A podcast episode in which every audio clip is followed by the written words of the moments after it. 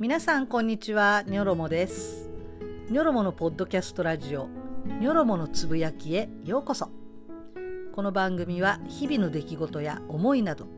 つれづれなるままに自由にニョロモが語り倒すという番組です。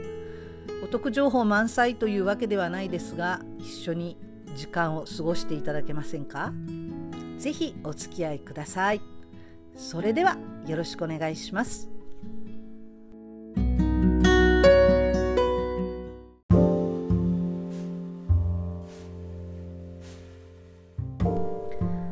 はい皆さんこんにちはニョロモです。いかがお過ごしでしょうか？だいぶね暑くなってきましたね、えー、大雨が降ったりねあのちょっと、えー、梅雨入りにはまだなってないけれどもだんだんだんだん夏らしい感じになってきてはいますね。えー、っとですねこの間またちょっと1ヶ月間が空いてしまったんですが本当に申し訳ありません。えっとこの間にねあのファイト一発の渡辺裕之さんえー、5月3日に実施されました。もうすごくねびっくりしました本当に。そしてほどなくですね今度はダチョウ倶楽部の上島竜兵さんも5月11日に、えー、実施されて、えー、どちらもね60代。渡辺さんは66歳、えー、竜兵ちゃんは61歳でした。本当にね残念だなと思います。あのいろいろね心の悩みとかそういったもの抱えていたんだと思うんですけれどもどうか周りの方はねあの自分たちが至らなかったからだとかそのように自分を責めるようなことはなく2人のねあのまあ冥福を祈ってあげられたらなと思いますね。えー、それから今日お話ししたいのはあのもうこれ7月に参議院選挙がありますので、えー、それに向けてですね今ものすごい勢いがついてる新しい政党の話これをしていきたいと思います、えー、今日はね参政党というちょっとねこれ注目してほしいというか気をつけなきゃいけない政党ですので、えー、この政党についてお話をしていきたいと思います最後までどうかごゆっくりお楽しみください。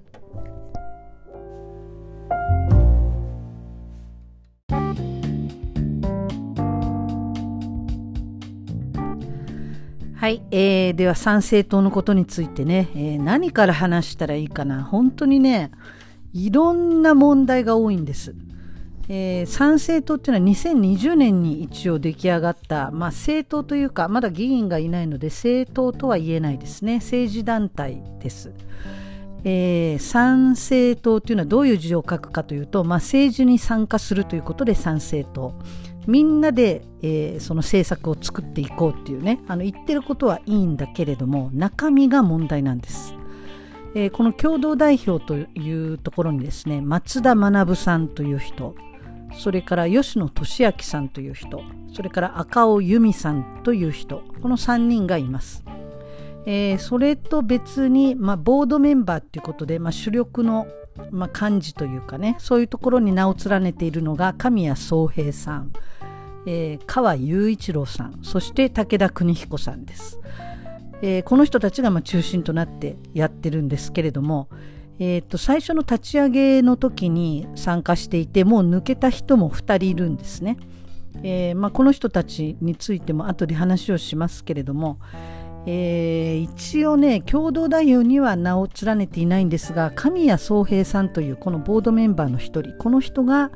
一番中心になってこの団体を立ち上げたと言っても間違いないと思います。えー、この方が中心ですね。で、えー、どんな人かというと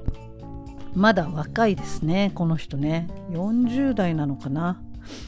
えー、動画の中でその主張を聞いてみるととにかく話がうまいです。人をね引きつける話し方がすごくできる人。というのもこの人は意識改革という、えー、セミナーを運営している会社を立ち上げていてそこの、まあ、社長というか代表を務めています、えー、そして元ね大阪吹田市の市議会議員でもありましたこの、えー、この人ね、えこの、えなんだ 名前今言ってたのにもう忘れちゃった、えーと、この神谷宗平さんこの人についてとにかくまず掘り下げなきゃいけないなと思いますので、えー、この人について話していきたいと思います。えー、っとね、この意識改革っていうもの、これ会社なんですけれども、社員数はね、2名ってなってるんですね。だから形が合ってないような、えー、でもね、いろんなセミナーとか、それから講演を開いていて、その DVD も販売したり、えー、合宿でね、セミナーやったりとか、お値段もね、結構高めの設定なんですね。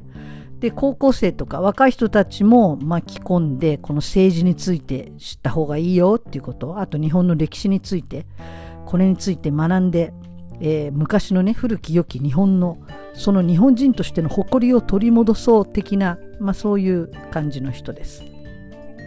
もうね誇りを取り戻すとか日本人の誇りとか、えー、伝統とか文化とかまあ、この辺の言葉が出てくると大体まあ右寄りの皆さんっていうことに、ね、なってくるわけなんですがこの方もとっても右寄りです。で、えー、あこの方ね44歳でしたね。えー、っとそしてですねまあ、赤番されないように上手に、まあ、YouTube でいろいろ日本の歴史について語ってきた、えー、チャンネルがあるんですけれども CGS っていうのでね調べてもらうと出てくると思うんですが、まあ、12万人ぐらいいたのかな。今もっと増えてると思います、えー、フォロワーがね。動画をアップした時に、えー、1ヶ月で42万回再生なあ再生っていうね、まあ、かなり影響力ある感じですね。で、えー、動画をアップするとそこに、スポンサーがついたりして、まあ、コマーシャルねつくわけですが大体はその内容に沿ったコマーシャルがつきますよね。えー、参政党演説会 CGS 神谷宗平吉林吉野俊明っていうこれ、えー、ちょっとね、まあ、途中で名前が切れちゃってるので、えー、もっと長い名前なんですけれどもここについていた広告陸軍中野学校っていうね もうねもうドンピシャみたいな広告がついてました。えー、神谷氏は関西大学大学院卒の法務博士ということで、まあ、法律詳しい方のようです。一時は、えー、県立高校の教師の経験もあります。で、えー、吹田市の市議は2期務めてますね。で日本維新の会とか自民党からも誘いを受けたりして、まあ、自民党から立候補したこともありますけれどもその時はまあ落選しています。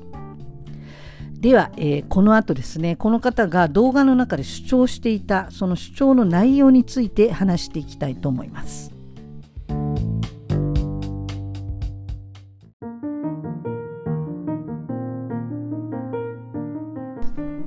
はい、ではさらに神谷宗平さんについて深掘りしていきたいと思うんですけれどもついさっきねあの関西大学って言っちゃいましたけれどもこれ関西学院大学とちょっとごっちゃになっちゃってました。すみません。関西大学ですね。えーと、その動画の中で彼が主張していたことをちょっと、えー、バババーっと述べてみますね。どんなことを言っていたか、えー、まずね一番これ問題だと思っているのは日本はアジアを侵略していないっていうふうに言っています。アメリカの押し付けた自虐史観を学校で勉強しているから日本の若者は自分の国を好きになれないのだ。というふうに言っています。えー、戦時中の1940年代アジアには日本しか国はなかった。あの頃の他の国といえば、えー、フランスオランダイギリスアメリカなどがあっただけで日本はそれらを、えー、まあ、アジアから追い出したアメリカいなかったかな、えー、フランスオランダイギリスねその辺がアジアを、まあ、植民地化していたのでそれらを追い出したのが日本であると、えその後、え統治の中では問題があったかもしれないし戦闘があったからちょっとは、えー、殺してしまったかもしれない。大きな意味で侵略なんかしていない。っていうふうに言っています。ちょっとでしょうか。もうここら辺の認識もなんかぶっ飛んでいると思いました、えー、それからですね、えー、議員として初めて台湾に行った時日本人と聞いてわざわざ会いに来てくれた人がいた。日本人にはとてもお世話になったと。えー、私は日本人になろうと一生懸命やったのにいつの間にか、えー、切り離されてしまった。日本のことが大好きで大切に思ってる人がいるって忘れないでねとそのおばあちゃんに言われて涙が出たと、うん。まあ、そういう人もいたかもしれません。でも大抵の人はですね、まあ、家族を日本兵に殺されたっていう思いを持ってる方が多いですね。えー、それからですね、えー、自分は二十歳でおかしいと気づき議員になってそういうことを言い始めたらみんなが右翼とか陰謀論者だとか言って、えー、まあ、批判してきた。でもそんな教育を変えたくて2009年に橋本徹に手紙を書いて今の教育を変えたいと大阪教育維新の会というのを作った。一番最初に維新の会と名付けたのは自分ですと。ほうそういうこと言ってます。でその維新の会というね言葉を使わないでくれと言ったのに松井一郎たちが維新の会という名前を使ってしまったので自分は龍馬プロジェクトという名前にして立ち上げた。千中八作を作った人物が龍馬だからこれ坂本龍馬ですね、えー、龍馬だからその名前にしたと。でこれ実際はですねあの現在の研究では、えー、大政奉還を、まあ、権限したとは言われてるんですけれどもえー、船の中で作った船中八作というのが史実であるというエビデンスはないっていうふうに言われているというふうにねちょっと他の記事で調べたらそうに書いてありました、えー、それからさらにね彼の主張は続きます、えー、自分は次の世代に日本を誇りに思ってくれて日本を守ってくれるようにしてほしかっただけだが維新の会は松井氏のものと取って代わられて自分も選挙に負けて政治から離れた。この人ね実はねあの自民党からあの選挙にも出てます、えー、国民はテレビの情報しか見ないので自分がいろいろやっても無駄だと思った。えー、橋本徹に会ったこともない人が熱狂して支持しているのを見て怖いと思った。自分は1年橋本氏と付き合って彼の本質を見てこんな人に日本を任せちゃいけないと思ったから維新の会には入らなかった。その後維新の会と戦っていたら自民党から声がかかり入党した。えー、安倍晋三が日本を取り戻すと言っていた自民党だったがその後の10年で多くを失うばかりだった、まあ、ここはねその通りです。えー、失望して歴史を伝える YouTuber になった。自民党では日本を変えられないと思い決闘した。変なワクチンを広めないでくれとちゃんと言える政党がないとダメだと。で自分は叩かれるほど燃えるタイプ。もし息子が誘拐されても自分はやる。その時は自分を恨むかと妻に聞いたら覚悟していますと答え答えた。そんな家族がいるからできている。テレビで流せないこと。えー、自公が言えないことを言っても潰されないためには多くの仲間や声が必要、えー、家族を守り子どもたちを守り日本を守るためには批判だけではなく愛が必要。同じ日本人同士きっと分かり合えるはず。諦めないでやる。信じてください。希望を少し持ってください。っていうふうにね、えー、この動画のまあもっと長く喋っていたかもしれませんけれどもそのアップされていた動画の中ではそのような今言ったことを話していました。えーとね、歴史修正主義者なんだなというところでもうもうアウトなんですけれどもこの動画1ヶ月で42万回再生されてるっていうのは恐ろしいことなんですよね。これものすごい影響力だと思います。それから、えーとさらにこのえー、神谷宗平さんのことを説明するにはですね意識改革というあの存在のことを話さないといけないんですね。えー、でその意識改革というのはどういう団体かというと、まあ、社員数2名ってなっていて、まあ、それ登記上そうなってるんですね。で、えー、っとまあ、この人が代表です。やってることはセミナーです。えー、で2000えー、意識改革サミット2022っていうのはねもうほとんどこれ参政党のイベントとしてやったんですが5000人満員御礼でした、えー、パシフィコ横浜で開催されました、えー、SS 席10万円 S 席5万円一般席2万円高校生から23歳1万円中学生以下500円。それからこのまあ、あのサミットの録画を見たいという人には録画視聴券2万円というねまあ安くないですよ。高校生からも1万円取るわけですからね、えー、でもこれ全部完売したと。まあ主催者発表ではそのようになっていました。それだけでもね相当な金額になるんじゃないですか。うん。これ例えばだって2万円1万円で5,000人だとしてもね5000万円ですからもっとまあ入ってるってことですね。えー、意識改革っていうのはねいろんなものが収益化されていますこれあの、まあ、YouTuber の皆さんみんなそうなんだけれども収益化することにすごい長けてるんですよねでこの、えー、参政党のメンバーたちっていうのはみんな個別に YouTube をやっていたような人たちでみんな10万人以上ぐらいフォロワーがいる人なんですねこの神谷宗平さんが作った YouTube チャンネルは CGS というえー、チャンネルなんですけれどもそこでいろんなね歴史の話とかそういったことを割と短い動画でたくさん出しているという感じです。例えばですね意識改革のこのセミナーで親向け子育てラボ22万円です。えー、でこの教育者向けだと24万円。これはね通学とオンラインの全12回っていうことで、えー、動画の視聴のみの場合は8万円。から意識改革ハイスクールっていうのが13歳から23歳、えー、これオンラインのみだと、えー、14万円、えー、合宿2泊3日、えー、これ宮崎でやる合宿ですね。これは、えー、4万8000円。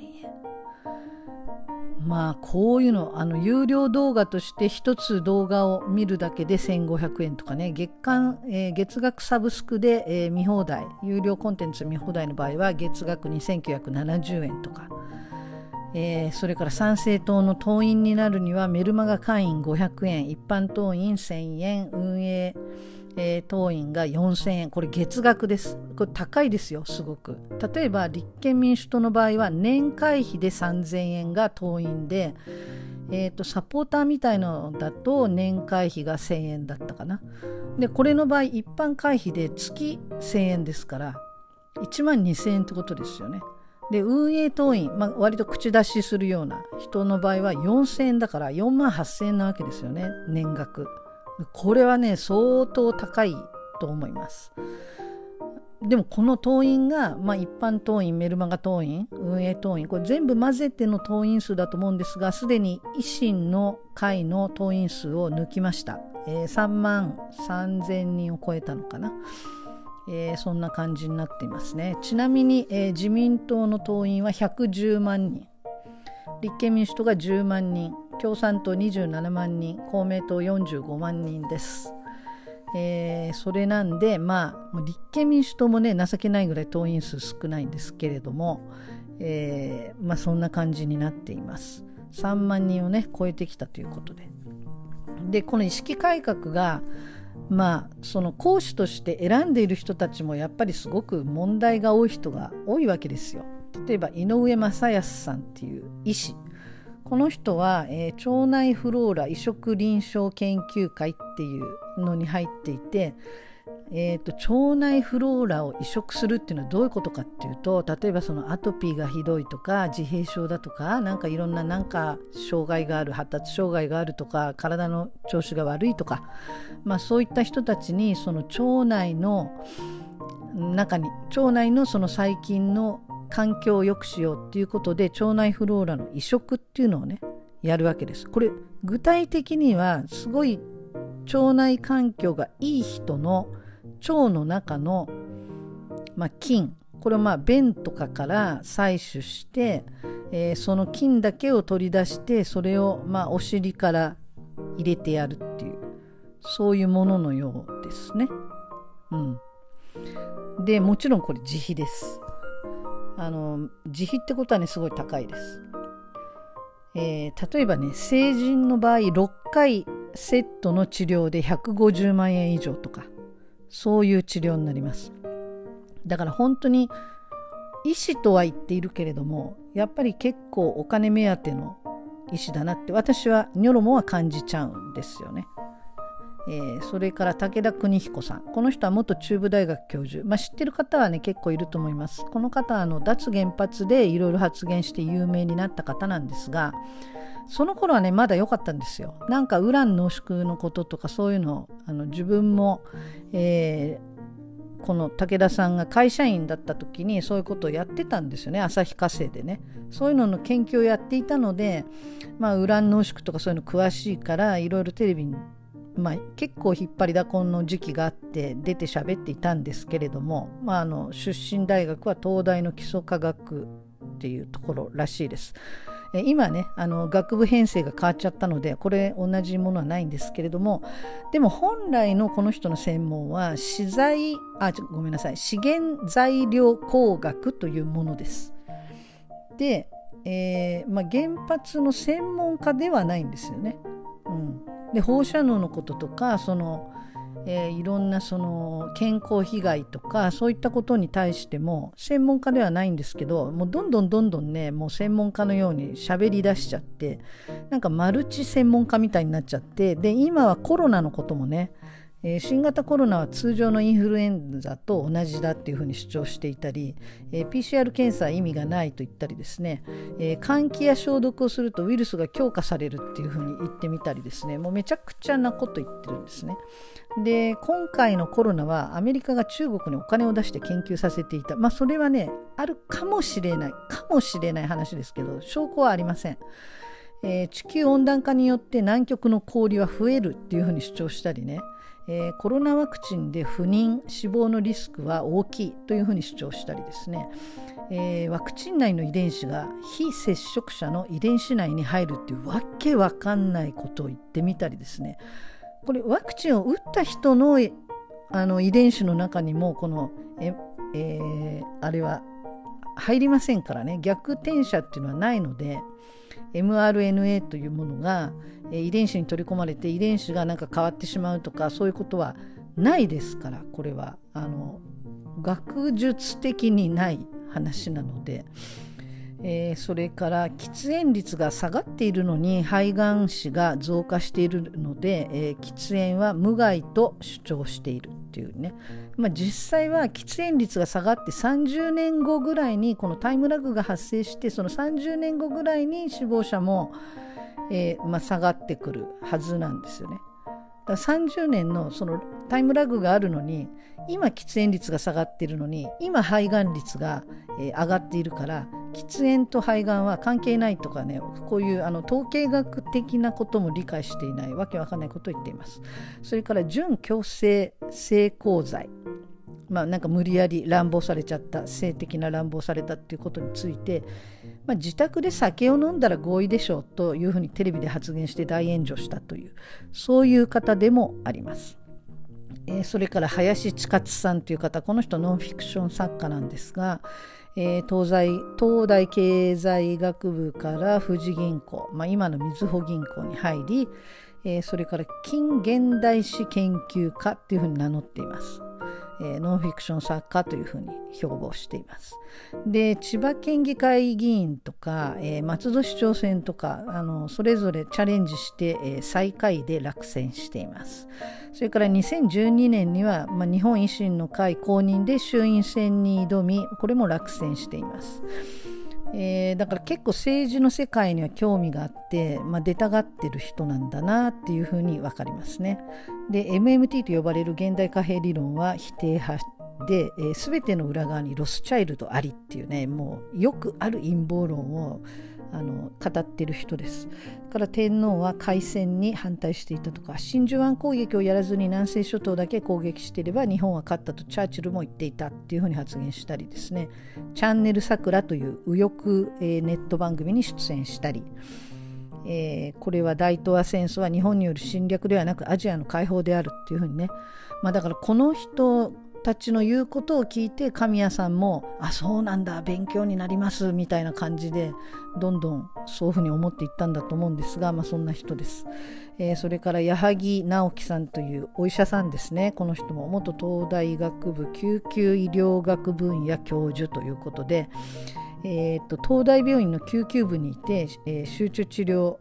のね、えー、ところにいたという先生なんですけどかなりスピリチュアルなんですね。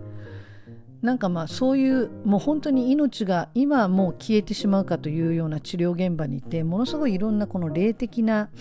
えー、まあ現象を体験したっていうことを言ってる人で、えー、人は死なないっていう本を出したりね、えー、この世を生きるあの世の教えとか、えー、アフターコロナの未来ビジョンとかですね日本の霊性を上げるために必要なことでこの辺からだんだん変わってきてですね天皇の祈りが世界を動かす、えー、平成玉音放送の真実とかですね、えー、日本歴史通覧天皇の日本史とかだんだんねこの天皇の話に傾いてきちゃった人です。で最近はですね「えー、古事記」とか、まあ、天皇を中心とした著作になってきています。それからねもう一人、えー、この講師の人で、えー、特筆すべき人が寺岡健さんという人でこの人は公益財団法人収容団というところの講師をしています。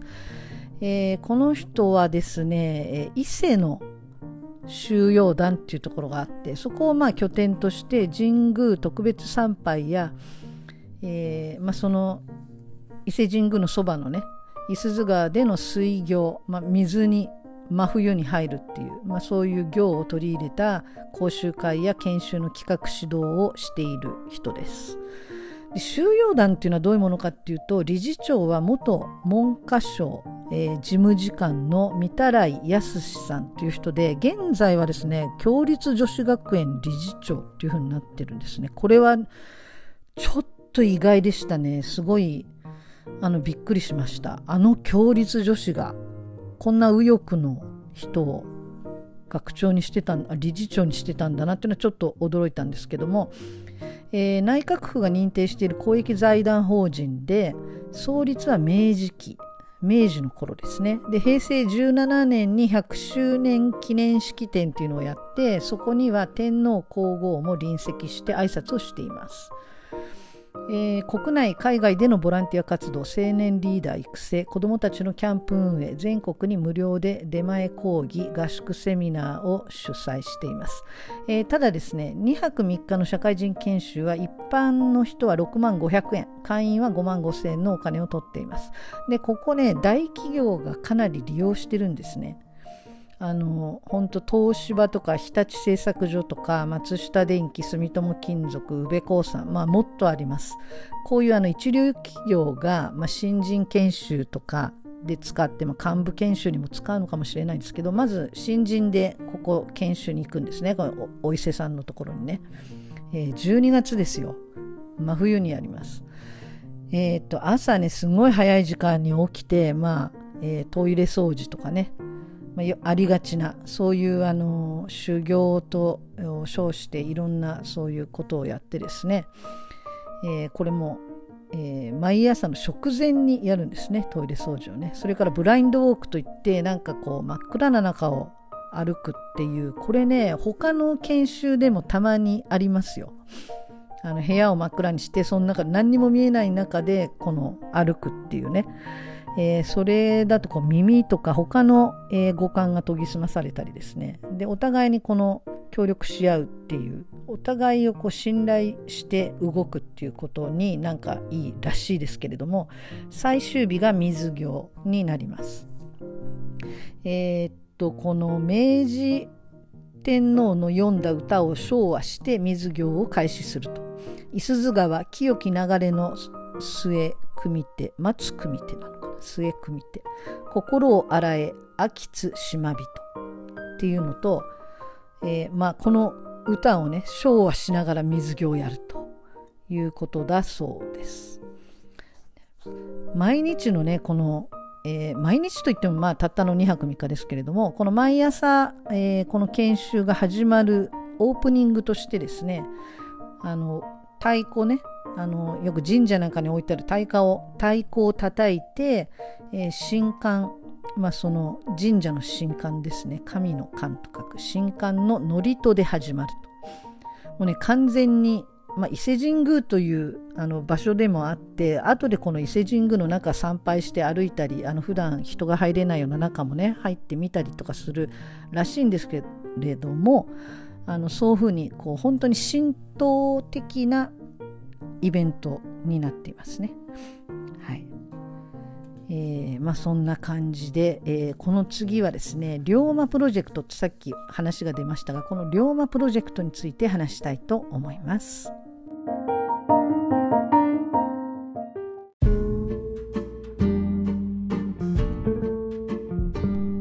ニョロモのつぶやき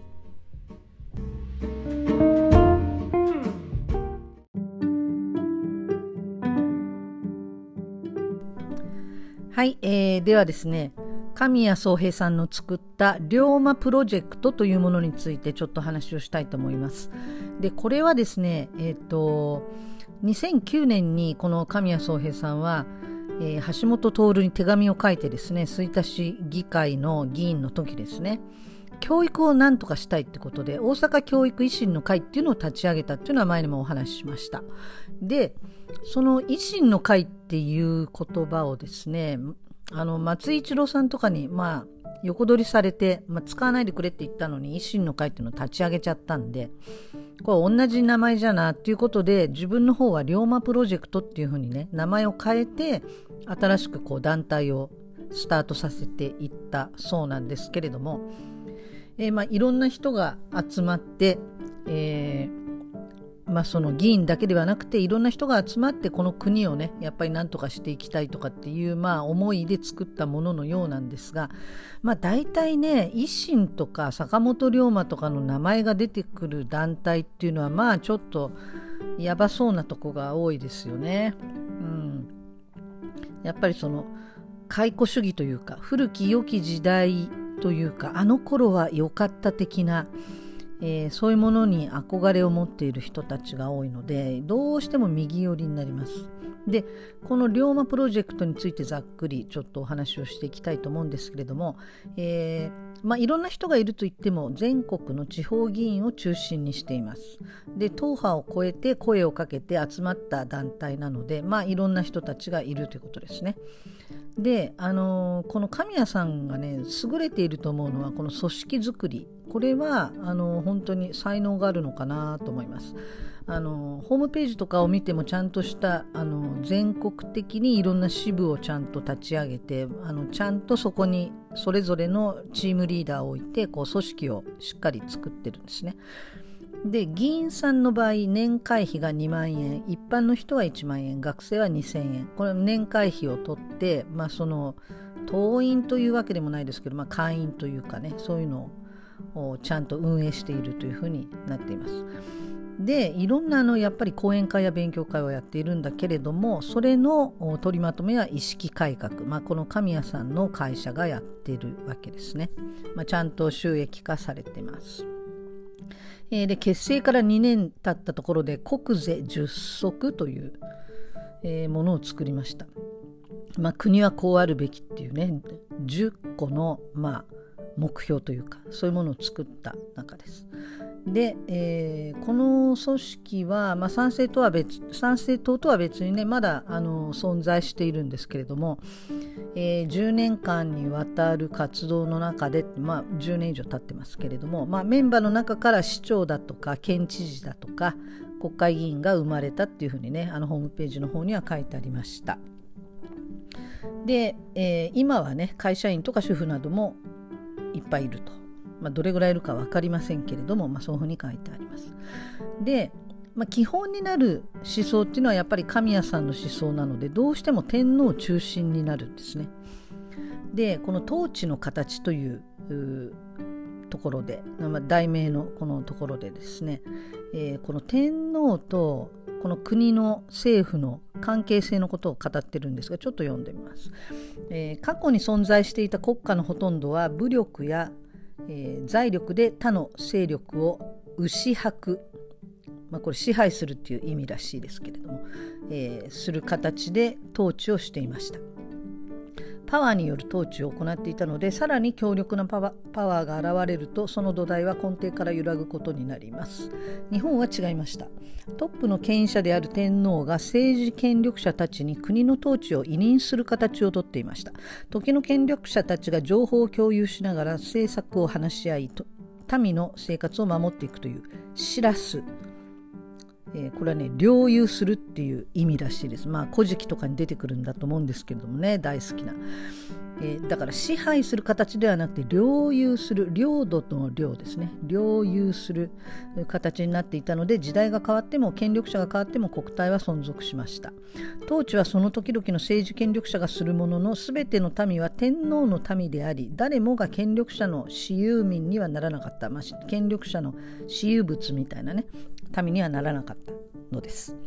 つまり日本は天皇という親を中心にした家族国家というスタイルであり古代より和を大切にして発展してきた国家なのです、まあ、この辺がねあの基本思想なんですよね。え天皇が親で私たちはその子供であると。どう思われますかね。こもうこの思想一つとってもあの相当反発を招く思想じゃないかなと思うんですけれども要するに普通のイギリスとかああいうあの王様とかねあ、ままあ、フランスとかもそうでしたしあっちの王政のあった国っていうのは王様が権力も握っていたので、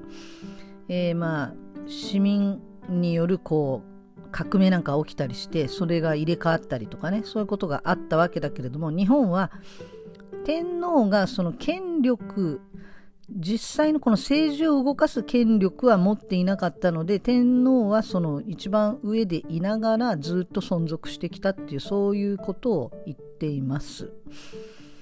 まあいいようにあの利用されてきたっていうね歴史はその昔からの歴史を見てくるとまあ確かにその通りではあるんですが私たちは天皇を親としていただくその子供たちってこれはね受け入れられないですよねちょっとね。であともう一つね言ってるのは1919年大正8年世界で初めて日本が人種差別撤廃をパリ講和条約で提案したと。でその結果植民地支配をしている欧米諸国からの反発を受ける結果となり世界から集中的に、えー、狙われることになった日本が素晴らしいからね狙われてそうなったんだっていうそういうことを言っています。まあこれもね果たしてそうなんでしょうか。そんな素晴らしい国ですかね。えー、日本の国内にはねその人種差別はないみたいなそういうこともねあのちょっと匂わせているんだけれども、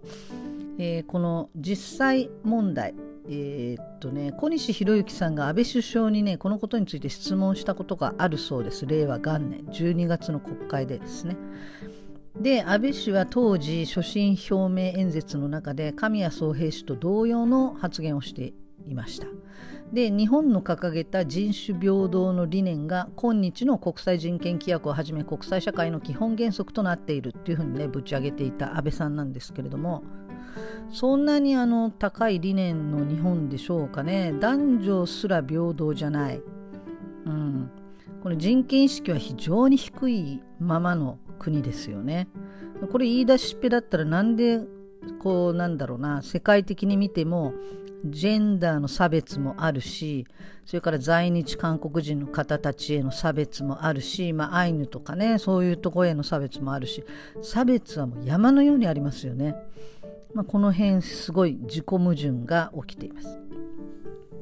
それからね戦後の日本の在り方こういうあのことを言っています。約7年間の占領期間で我が国の体制や国民の意識は大きく変えられてしまいました。えー、現在もその延長線上にあり多くの人々は戦後教育の世界観から抜け出せずにいます。似てますねこれね安倍さんの言ってた戦後レジウムからの脱却をっていうもうまさにそのことを言ってるわけです。えー、私たちはこうした国家観や歴史観を根幹に持ち独立自尊の精神を軸にして世界の国々から多様な知恵を取り入れていきます。えー、苦読心と利他心を持ち敬心崇祖これまあ神を敬い先祖を崇めるってことですね敬心崇祖の心を大切にし国を誤字発展させることを決意します。そしてこれからも道義国家として国際社会の中で誇りある役割を果たせる国にしていきたいと思っています。軍事やお金の力で人が支配される社会ではなくて、えー、天皇の祈りを国民一人一人が体現し徳や愛の力で世界の平和と人類の幸福が実現される共生文明の規範を世界に示していきたいと願います。共に生きるということですね。共生で、まあそういう文明と。えー、まあ約この7年間に及ぶ占領政策の中で、えー、元で、えー、教育経済宗教法律食メディアなどが全て根本から作り変えられました長い歴史の中で日本人が築いてきた精神性や価値観が意図的にすりすり替えられたことに、えー、多くの国民は気がつきませんでした。骨抜きにされたまま時代は進みます、えー、時間の経過とともに国家に対する誇りや自立心を身につけられない人々が多く生まれました。っていうふうにこう言っています。ね、いろんなもうあの、この龍馬プロジェクトのホームページから拾い上げるキーワードとしては、まあ、長い歴史の中で日本人が築いてきた精神性とかですね。国家に対する誇りとか。えー、日本人が本来持ち合わせていた苦毒心や利他心。持ち合わせていたんですかね本当にね。それから独立自尊の高潔な精神、えー、和の精神。徳や愛で人類の幸福が実現される。から共生文明、えー、戦後教育からの脱却。敬心数祖の心。国を誤字発展させる。それから日本人の国家観歴史観。天皇を親とした家族国家。天皇の祈り。あのやっぱりねすごいなんか戦時中みたいっていうそういう香りしかしてこないんですね。えー、でそれとこの龍馬プロジェクトっていうのはこの全国にねクラウドファンディングでお金を集めて全国の神社に古事記の紙芝居を配布するプロジェクトっていうのもやってました。えー、でこれ第1弾は2016年で終わってるんですけれどもそのその後ね好評につき第2弾をやりますっていうことも書いてあります。古事記がねこの日本の成り立ちの、えーまあ、一番元になるものっていうよくあの聞く後期2600年っていうねあの要するにそのキリストが生まれた後の西暦っていうのが今2022年ですけれどもそれより以前からこのイザナギイザナミの御事のどうちゃらっていうもうこの頃から日本はあるんだよっていうもう神話の話なんですが、まあ、それをすごい大事にしてる人たちです。でさっき言った、えー、国税十足っていうのをねこれを見てみると1番目に共生共に生きるっていう共生っていうのが出てきます、えー、知識を世界に求め地球全体に意識を向け共生文明のモデルとなる共同体を作り上げる。まあねこれはねあの共に生きるっていうことでは別に悪いことではないと思いますけれども、えー、それから政治ですね。え国民が真実を知り正しく議論のできる体制を作って国民の合意に基づいた政治をする、まあ、これはできたらいいことですね。これ自体は。それから皇室。ここに皇室っていうのは入ってきちゃうこと自体がねちょっと、えー、あれなんですけども先人が守り続けてきた皇室を中心に国民は家族を軸に結束して大きな祈りの力を持って世界の発展に寄与する。大きな祈りの力っていうところでもちょっとスピ系かかってるっていうかちょっとカルトっぽくなってくるんですけれども、まあ、ここはね彼の基本理念の本当中心たる部分なんで多分ねこれは外せないんでしょうね。で国民は家族を軸に結束してってありますが今家族というものも非常に多様化になってますね。みんながみんなサザエさんの家みたいにはなってないわけです。えー、もう崩壊している家もあるしうまく機能していないところもあるし、えー、親が両親揃っている揃っていないあるいは、えー、親がいなくておじいちゃんおばあちゃんと一緒にいるとか、えまあ DV があったりとかね。もういろんな、まあ、ちょっと壊れている家庭もあるしジェンダーの問題もあります。だからこのお父さんが働いてその中心になってお母さんは優しくみんなを包み込む愛情あふれる立ち位置にいてで子供がいておじいちゃんおばあちゃんと仲良くしてっていうねなんかそういうステレオタイプの家族を、えー、まあ、中心に考えているグループかなと思います。それから憲法ですね。日本の歴史伝統文化に根付いた新しい憲法を独立した国家として制定する。独立してないですよね。実質的にはね。日米合同委員会がある以上。もう憲法はその上に日米合同委員会が乗っかっちゃっているので。ここをどうにかしないと本当はダメなわけですよね。独立とは言えない。それから日本の歴史伝統文化。この歴史伝統文化が一体どんなものなのか。それみんなその考えているイメージは違うと思います。それから教育ですね。教育。子どもたちの天才を引き出し社会社会全体の利益を考え道義国家を支えることのできる人材を育成する。国を支えるための人を育てる。国が上にあるんですよ。この人の考えは。人が国民が上にあってその国民のもとに国が成り立つという考えではなくて国というものがあって、まあ、そのさらに言えばその上に国体という、まあ、皇室があるわけなんですけれどそのもとにその下に国民がいるっていう感じなのでその国民がこの国を支えるんだという考え方ですね。えー、それから国防独立自尊の精神を持って情報戦経済戦に対応できる組織と法律を作り国の主権と国民の生命財産を守る、えー、情報戦経済戦に対応できる組織と法律を作りここはまあいいと思います。今もうサイバー戦がね非常に、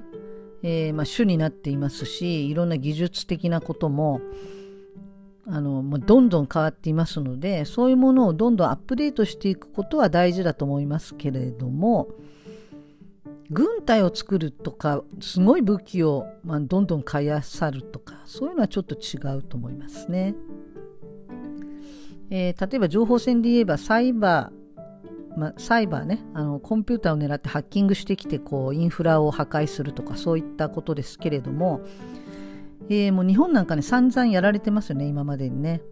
えー、大体ハッキングしてくるのは中国なんですけれども例えば中国のこのサイバー、えー、専門の職員っていうのは、えー、13万人いるって言ってましたかね。もう何年も前の段階で。その同じ時日本に何人いたかというと500人でした、えー、北朝鮮も1万人を超えていました。えー、だからまあそれぐらいの差がついてる。で実際にあの普通の軍事の、まあ、いろんな人員配置であるとか武器だとかいろんな予算だとか、まあ、どれを見てもですね日本は中国の10分の1ぐらいしかないので、えー、今更武器を一生懸命買ってもね勝てるわけがないんですよね。だまともにやって勝てるわけがないんだから、まあ、そんなこと考えないでいかに仲良くやっていくかを考えた方がまともだと私は思います。それから資源えエネルギー水食料の自給自足体制を確立する。これはいいと思います。それから経済。国民が豊かに暮らせる。公益経済の仕組みを確立する。まあこれもねできたらいいんじゃないですかね。から国土。軽心数素と自然への畏敬の念を持ち国土を強靭化し地方を活性化する、まあ、軽心数素ってこれはもうある種の神道的な、えー、仏教的な何て言うんだろうねもう神仏集合してる感じですけれどもまあ神道の考えだと先祖を敬うということはないので、えーまあ、本来は仏教でも本当はインド仏教の場合はないんですよこれはね。仏になっちゃうともうこの世にも戻ってこないしご先祖様うんぬんとかいうのはちょっと違うんですけれども、えーまあ、日本独特の宗教観その神様を敬いその神っていうのもキリストでとかユダヤ教とかイスラム教でいう神とは違ってもう八百万の神ですからもうあらゆるところに神様がいるんですけれども、まあ、その目に見えないなんか大きな力それを全部神と呼んじゃってるんだと思うんですが神を敬い先祖を拝むと。そういうことを国が方針として国民に求めるというのはちょっと違うかなと思いますね。うん、それは個人個人が自由に、まあ、やりたきゃやるっていうものだと思うのでそれと別でその国土を強靭化して地方を活性化するってこれは別にいいと思いますけどまあ、自然への畏敬の念を持ちっていう、まあ、これも自然を大切に思うってことで、まあ、それはいいかもしれないですけど敬心数素っていうとねもうちょっと宗教がかかってくるのでこれはおかしいと思います。それから安心。努力した者が報われる公正な社会保障制度を確立する。まあこれもいいと思います。でまあいいとこもあるけどもちょっとやっぱりずれてるよねっていうことがいっぱいありましたね。それからさっき出てきたこの道義国家。道義国家を支えることのできる人材を育成するっていうふうに言っていますが道義国家っていうのは何でしょうか？道義国家っていうのはまああの、えー、教育直後の口語訳なんかにも出てくるんですけれども、えー、教育直後の口語訳の中にこの「陳思うに我が高祖公衆国を始むること公園に」なんてこう続いていくわけですがこれの口語訳のところを見ると、えー、私は私たちの祖先が遠大な理想のもとに道義国家の実現を目指して日本の国をお始めになったものと信じますっていうところから始まってるんですね。ここに道義国家っていうのがこの口語訳で出てきます。で道義国家って何だろうってちょっと調べた時にですね日吉神社の新刊のブログっていうのがありましてこの方神社の、え、神主さんなんですけれども神社の方には珍しくですねかなりバランスの取れた考え方をお持ちの方のようでこの方のちょっとブログを読んでみますね。道義国家批判っていう題名のブログがあります、えー、2016年に書かれたものです、え、今年2016年ですね。今年7月13日外国特派員、えー、外国特派員協会での記者会見の席上日本会議会長のあごめんなさい日本会議が正しいですね。日本会議会長の田久保忠恵氏は、えー、これからの日本は道義国家を目指すという発言をしている。これからの日本は。道義国家を目指しますというふうにね言ったらしいですで外国人記者も驚いたようだがその理由は口述するとして、えー、最近各所で道義国家という言葉を聞くようになった安倍首相を来賛する人々は幾度に道義国家日本道義国家日本の建設を目指すべきというもちろん神社本庁が一貫して道義国家を目指していることはご承知の通りである。ああそうなんですね。えー、この道義国家をネットで検索してみるとたくさん出てくるが全て肯定的な賛成論ばかり。ちなみに道義国家批判を検索してみても批判論はほとんど見られない。日本の政治学者や法学者は何をしているのかと言いたい、えー、巷では道義国家が良いものであるかのように世論が定着したら責任は学者たちにあると言いたい。これほど否定や批判が容易であるものをえー、どうして知らぬ顔をして見過ごしているのか。でこの間ちょっと省略します、えー、では実際は不道徳な行いに対してどのように規制を加えるのか。一例を挙げよう。前東京都知事の舛添氏は政治資金の私的流用の不道徳性を追及されて知事を辞職した。しかし彼は法律に違反したわけではない。その不道徳性をあらゆる世論によって断罪されて辞任に追い込まれたのだ。民主的に言えばこれはあってはならないことだ。まあそうですね。法治国家で法を犯してないのにこの辞任っていうのは、まあ、ちょっとおかしいといえばおかしいわけです。問題とすべきは政治資金規正法の不備でありその改正が求められるべきだ。そして次の知事選で落選し失職するのが適切であった。しかし世論は彼の不道徳性を非難し彼を辞任に追い込んだ。このように不道徳を規制する者は人々の、えー、非難により、えー、また世論の非難によってである。不道徳をねお前は不道徳だっていうのはまあ人々の非難によるわけです。法律じゃないわけです。したがって道徳で規律を守ろうとする社会は必然的に同じような価値観を持つ国民を作り上げ異論の人物を世論によって排除しようとする。そこには思想表現の自由など存在しない、えー、個性は世間に埋没し右へ習えの国民性となる。例えば国家経済が破綻に瀕したとしても国民はみんなで我慢しこの困難を乗り越えるべきだと説かれる。国家に対する批判は不道徳なものとして排除される。もちろん戦争には国家総動員でこれに当たらなければならないとされる。そして道徳は本来国国政を司る人々も共通に守らなければならないものであるが彼らは道徳にとらわれない。なぜなら世論を誘導するメディアは権力にこびるので真の政治支配層を非難することはできないからだ。さらに道徳は法的に定められるものではないので権力者たちを道徳に従わせることはできない。このような国民に対する一方的な倫理の強制はまさしくかつての共産国家と同じだ。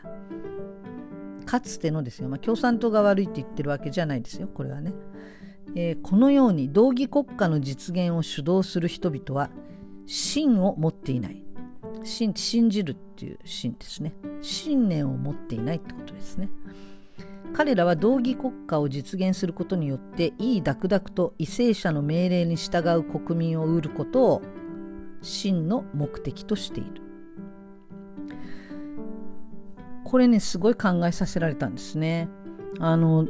道義国家っていうなんかいかにも良さそうな言葉ですけれども全然違うと。要するに文句を言わせない国に従えっていう民によって作られる国家っていうことですね。でこれはやっぱり絶対いけないしやっちゃいけないと思います。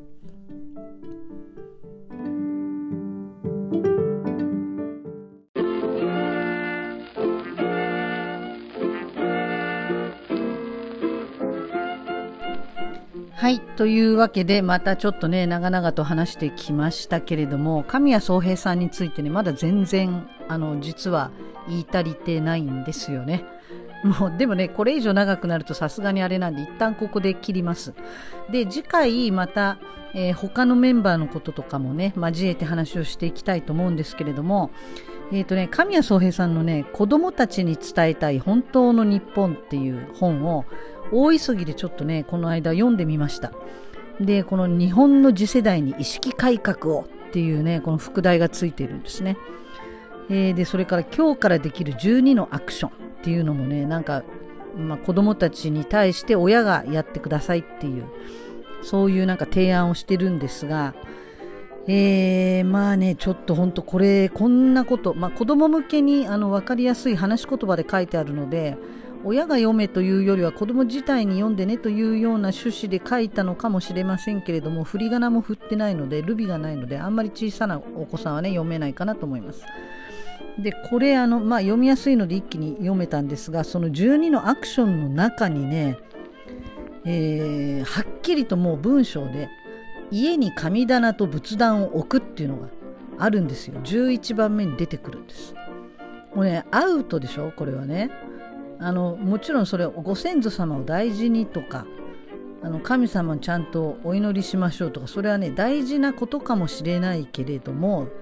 これはね政治が国民に、えー、押し付けるとかその方向性を示すというものではないんですよね宗教という信仰の自由というのは。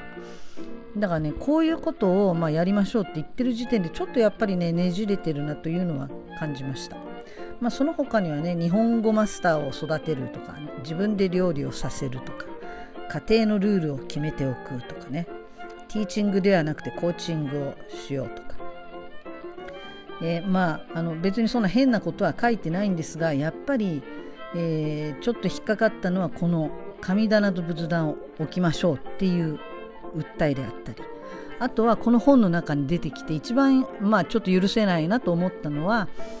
えー、っとですね、教育直後を肯定しているというとこですね。これはね、もう国会の審議で、これを教育に用いてはならないということは決まってるんですよ。もう決められたものなんです。なんでかっていうと、まあ、いざ何かあれば命を懸けて、その、えー、国に忠義を尽くせということですね。皇室のために、国体護持のために身を捧げなさいという教えだからです。で、これを、えーまあ、その上っ面の表面的な部分、まあ、家族を大事にとか先祖を大事にとか、えー、周りの人と助け合ってあのそうやって平和な国を作っていきましょう的なちょっと儒教的なあのなんだろうなその柔らかい部分だけを指してこれは大切な教えだって、まあ、神谷さん言ってるんですけど一番大事なところを、まあ、説明もしていないし、まあ、理解してないのかちょっと分かりませんけれども、まあ、彼にとっては理解していてもそれは当たり前と思っていて何とも思わないのかもしれませんけれども国体とか皇室とか国の成り立ちそのために国民が自己犠牲を払うということはもうこれは大間違いですからね。逆ですから立場が。国民があってこそ国が成り立つんです。だそこをやっぱりあの、まあ、ちょっとね違うなと思いました、えー、ではねまた次回さらに続きを深掘っていきたいと思います、えー、というわけで、えー、今日も長くなりましたけれどもお付き合いありがとうございました。じゃあまたね。